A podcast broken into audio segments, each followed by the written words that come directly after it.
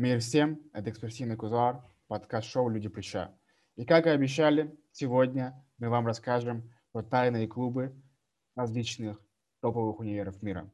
И сегодня с нами, как всегда, Мухаммад Газиев. Обсуждаем интересные темы, как обычно. Сегодня у нас тайные общества университетов. Ну, конечно же, элитных университетов мира. Итак, для начала объясним то, что есть различные тайные клубы в универах мира. Есть открытые клубы, а, например, там в Гарварде, да, какие-то ассоциации, а, клубы по интересам и так далее. Мы про это расскажем чуть позже. Сейчас расскажем именно про тайные общества, в которые не так-то просто попасть. Сначала разделим на две такие большие группы. Есть тайные клубы Лиги Плюща, да, там, э, мы уже об этом говорили, там, Гарвард, Йейл и так далее. И есть тайные клубы Оксбриджа. Мы, кстати, не разговаривали никогда про Оксбридж, поэтому, Мухаммад, расскажем людям, что такое Оксбридж вообще. Да, Оксфорд, Оксбридж – это, получается, университеты Оксфорд и Кембридж. Это самые элитные универы Европы, получается. Они находятся в Англии. И это такая же ассоциация ассоциация, получается, как Лига Плюща, только в Лиге Плюща там 8 университетов, а в Оксбридже только 2. И это такие вот, эм, считаются такими основными местами сил и, знаешь, такая аура элитарности, там, аристократизма и ну, как бы образованности, все мозги как будто оттуда идут, именно из этих двух городов, Оксфорда и Кембриджа. Давайте начнем именно с Оксбриджа. Э, там есть несколько таких довольно знаменитых клубов. Особенно, скорее всего, можно выделить а, тот клуб, с которого вдохновлялись сценаристы фильма «Клуб бунтарей». Кстати, этот фильм смотрел ты, Мухаммад? Э, не успел его еще посмотреть, но я знаю, о чем ты. Там группа молодых ребят, у них там какой-то свои движения, они там, ну, типичная золотая молодежь, я бы сказал. Да, и прототипом этого клуба э, стал э, клуб Буллингтон, который был в Оксфорде. Кстати, Оксфорд официально его не признает, но это понятно, потому что он такой тайный. И из известных личностей там были Борис Джонсон, Борис Джонсон, извините, а, затем там а, был Дэвид Кэмерон, и там было несколько министров а, Великобритании, министр... Эм, ну, в общем, различные министры были там точно. Изначально клуб создавался как клуб любителей крокета и верховой езды, но потом постепенно они там это все забили успешно и стали такими вот реально бунтарями. То есть э, многие э, кафе, заведения, да, отказывались принимать их э, обеды, их ужины и так далее, ибо их основным занятием было вот такие вот погромы. А, говорят, что они вот любили как вот знаменитый а, бойцовский клуб устраивать между собой дуэли, да, на голых кулаках и так далее. Клуб искал а, такую дурную славу, но в то же время мы видим то, что а, из него вышли такие достаточно а, известные и стильные а, в политике личности.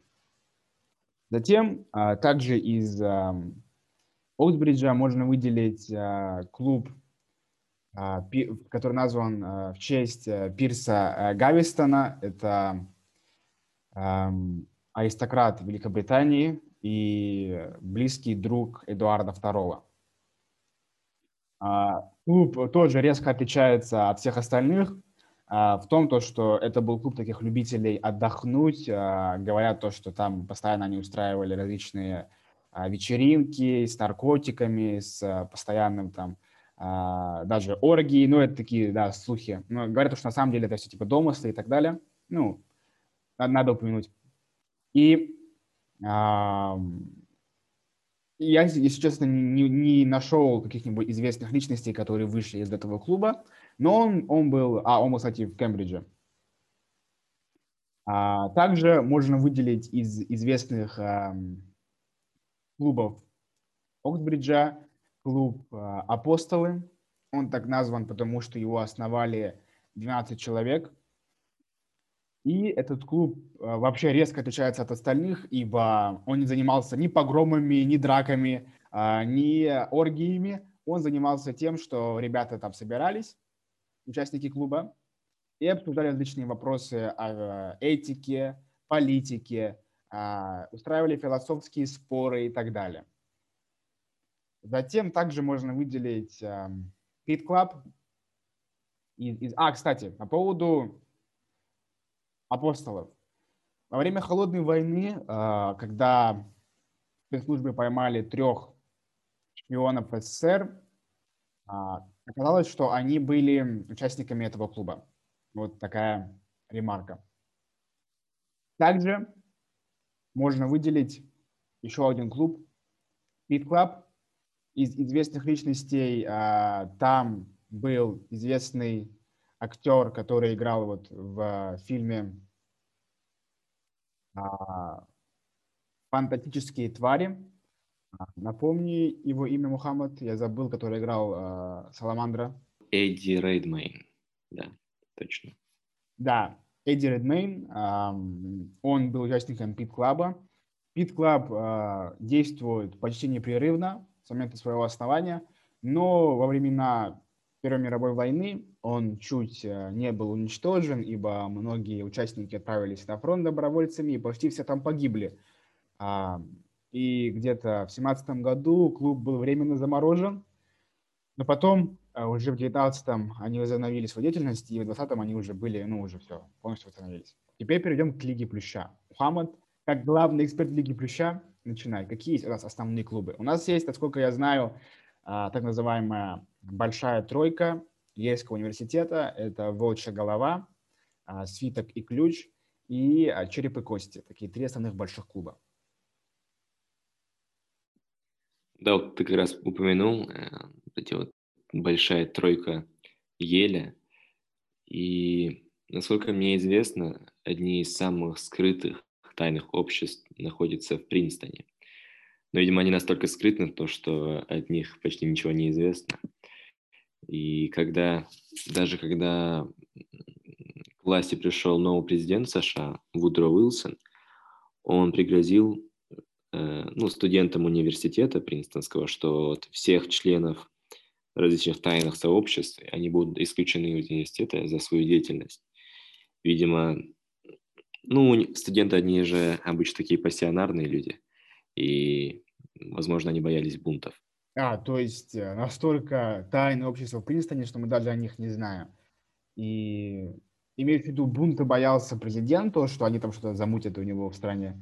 Ну да, как это обычно бывает. Там группа молодых людей э, идейных собираются, Э, они, они там чем-то недовольны и хотят все изменить. И когда это делают молодые люди, обычно они такие более горячие, они хотят изменить все и сразу. И получается такая более э, пассионарная тусовка. Это же было во всем мире даже. Вот большинство вот этих вот революционных кружков, которые как-то пытались э, показать свое недовольство или вообще э, сменить власть, это обычно были студенты или молодые люди. Ну, кстати, да, те же декабристы тоже начинали просто с собраний клубов и обсуждений различных. Итак, перейдем именно к этой большой тройке. Волчья голова – это самый... Ох, нет, нет, не волчья голова.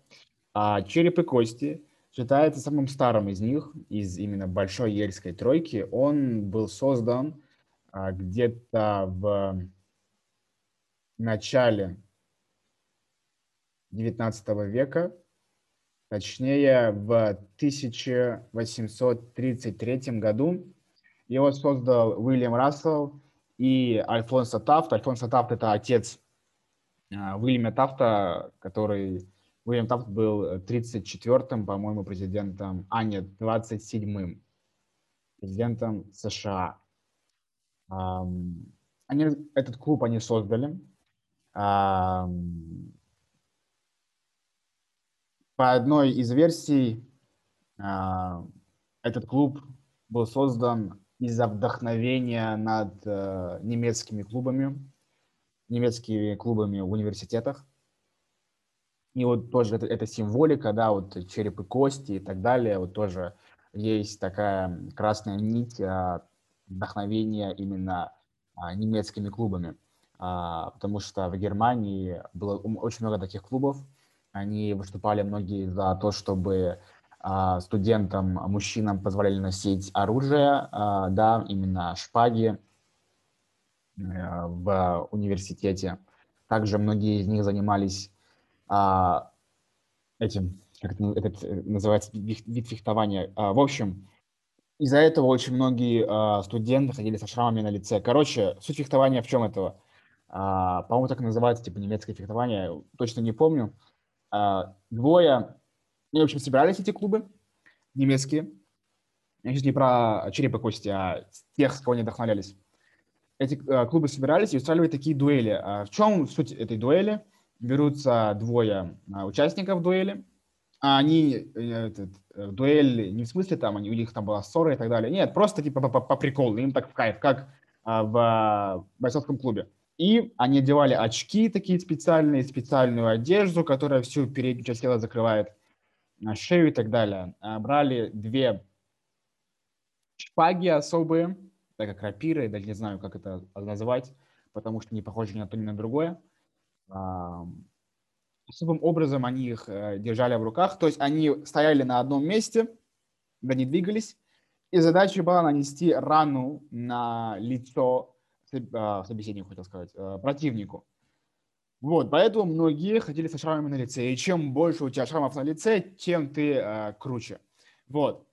Этим, не знаю, не занимались, по крайней мере, неизвестно, э, череп кости, но то, что они вдохновлялись такими клубами, это реально так.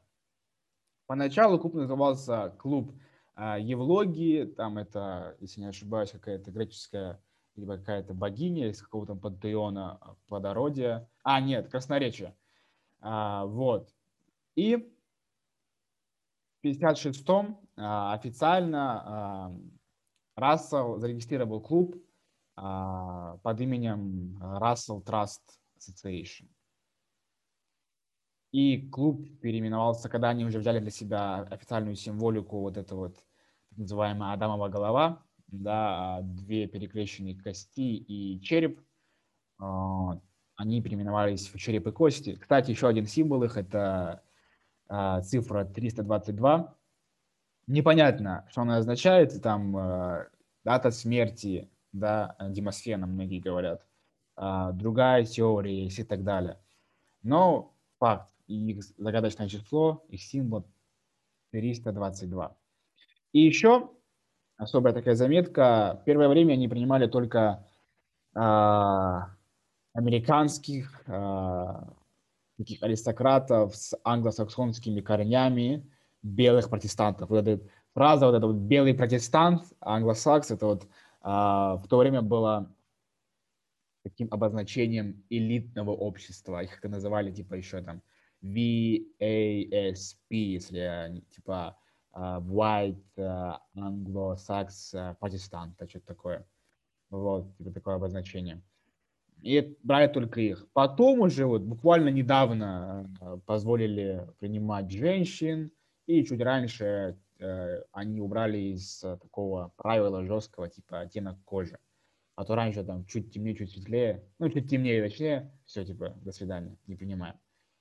А, и остальные два клуба, Свиток и Ключ и Волчья голова, они являются, по сути, осколками от а, черепа кости. Допустим, свиток и ключ, он отделился, а, если не изменяет память, от а, основного клуба черепа кости в 41 году, то есть в 841.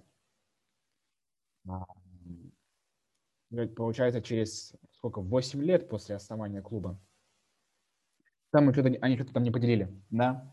А, была, была какая-то ссора, они вышли из черепа кости, основали свой клуб. А, а вот этом клубе почти ничего не известно. Они там основали какие-то ассоциации, какие-то компании открыли. Они, кстати, раньше позволили женщинам а, вступать в свой клуб, насколько я знаю. но про него практически ничего не известно. Из известных личностей, кого можно отметить сейчас, я открою, где я это раньше конспектировал, ну, прям, чтобы они были всем известны, ну, не знаю, Леонард Кейт, основатель Кейсовской школы прикладных наук. В основном тут судьи различные, очень много известных кинорежиссеров, да, члены палат США и так далее. А по поводу черепа кости из известных личностей могу выделить Джон Керри, очень много Бушей, почти все, которые только можно представить. А, как я уже сказал, там очень а, много было из семьи Тафтов, да, Альфонсо Тафт основатель, его сын Уильям Тафт тоже там был, затем а, был будущий генерал армии конфедератов США, Тайлер Ричард. Очень много было экономистов, предпринимателей, сенаторов, бизнесменов, президент, да, а вот Буш тоже самый. А по поводу вот волчьей головы, это также является таким осколком от черепа и кости, а, но он отделился гораздо позже свитка и ключа. Он отделился в 1884 году. Они поначалу назывались э, так называемыми серыми братьями, и в 88-м они переименовались в волчью голову. Кстати, по поводу приема. Неизвестно, а, как принимают к себе именно череп и кости, да, они принимают с первого курса, либо с последнего, говорят, то, что они там только последних берут, тот, кто на последнем курсе. А, свиток и ключ, о них неизвестно почти ничего, поэтому как бы, мы просто пропускаем. А вот волчья голова, у них такая система. А, они отбирают первокурсников, которые потом заменят тех, кто сейчас а, старш, старший, курсник, старший курсник. То есть участниками активными а, участниками клуба являются те, кто уже в последнем курсе, да, а, но первокурсники являются, по сути, такими абитуриентами в клуб, то есть они являются такими а, стажерами, да, которые потом заменят тех, кто уйдет а, после окончания университета. У них такая система. А вот свитки ключей и черепи и кости неизвестно. Говорят, что они берут там с первого курса, и ты там до последнего с ними только на последнем. Кстати, кстати, у черепа и кости есть своя такая прям база, она называется The Thumb, да, типа, как, а, как могила переводится, типа склеп, да. В принципе, это здание а, ничем не отличается от здания всех остальных э, клубов, а наподобие клубов Британии, да, там заколочены все окна, и стоит такая же табличка, а, как и стоит на двери всех клубов джентльменских, там что-то наподобие, если на русский переводить. Данное здание является частной собственностью такого-то клуба. При входе приготовьтесь предъявить э, там удостоверение участника клуба, что-то такое. Вот. Ну, то же самое, то, что обычно бывает у всех э, клубов того времени, поэтому это никого не удивило.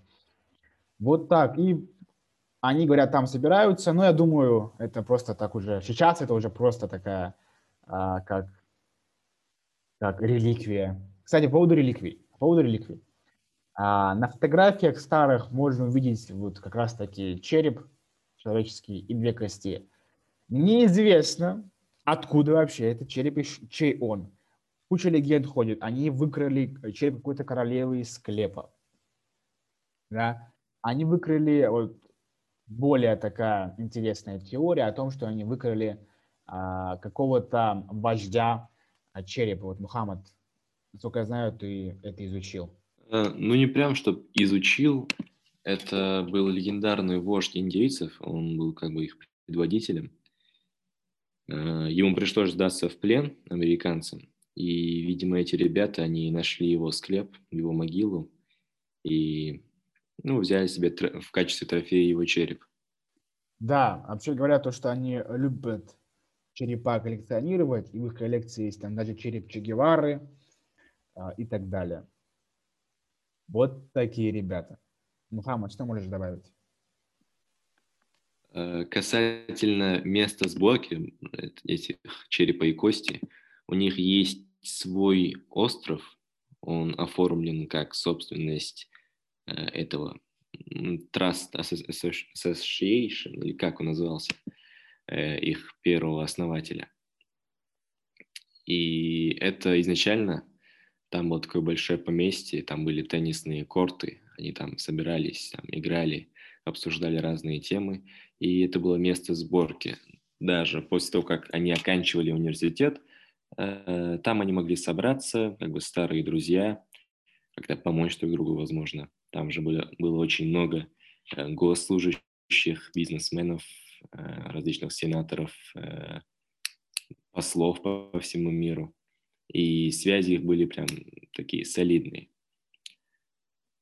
Помимо этого, вот ты сказал то, что у них э, их как бы символ, как э, это череп и две кости, и цифра 322. Еще этот э, клуб, он назывался как The Order 322, как приказ 322. Но смысла этого, как бы, этой фразы я не знаю. Возможно, они туда что-то вкладывали. Также он назывался братством смерти а членов этого братства называли bonesmen, то есть как, как это перевести на русский? Э, кость, кость, костяники. Кости, кости, кости, типа. Ну, bonesmen. Bonesmen, ну да, типа костяники, что-то такое, да. Или члены э, приказа, так тоже они их называли.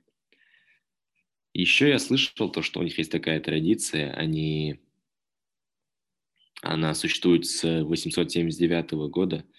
Они первые, каждую весну студенты, которые являются, являются членами этого клуба, они отбирали себе 15 новобранцев. И этот день назывался Tap Day, то есть э, они выбирали таким образом, что они как бы тапали, ну, касались этого человека, и получается, таким образом они ему говорили, что вот ты теперь член нашего, э, нашего братства. С третьего курса, насколько я знаю, становились членами этого братства, э, этого клуба. Кстати, да, а Волчья голова тоже принимала именно по 15 человек, и, скорее всего, думаю, Кей и Скролл, ну, Фидок и Ключ также принимали по 15 человек все-таки они являются осколками от э, черепа и кости. Я думаю, мы довольно сильно заинтересовали людей, которые хотели когда-то когда поступить в эти универы. Тебя не знают о том, что, может быть, их ждет. Поэтому, знаете, если вам подходит человек и говорит, э, когда они там собираются обычно, каким дням недели, неважно, приходи в, такое, в такое-то время, в такое-то место, знаете, вы, скорее всего... Кстати, э, у черепа и кости есть такое правило. Если тебя позвали, ну, то есть тебя как бы тапнули, да, а, то ты должен прийти, даже если ты не хочешь вступать, ты должен прийти и сказать, я не хочу вступать, да. Если сказать, допустим, такое-то время приходи, ты должен прийти и сказать, я не хочу вступать. Не прийти, все, короче, это неуважение и тебе она, ну, в кавычках, ну, мало ли. Поэтому никто никогда не решался не приходить.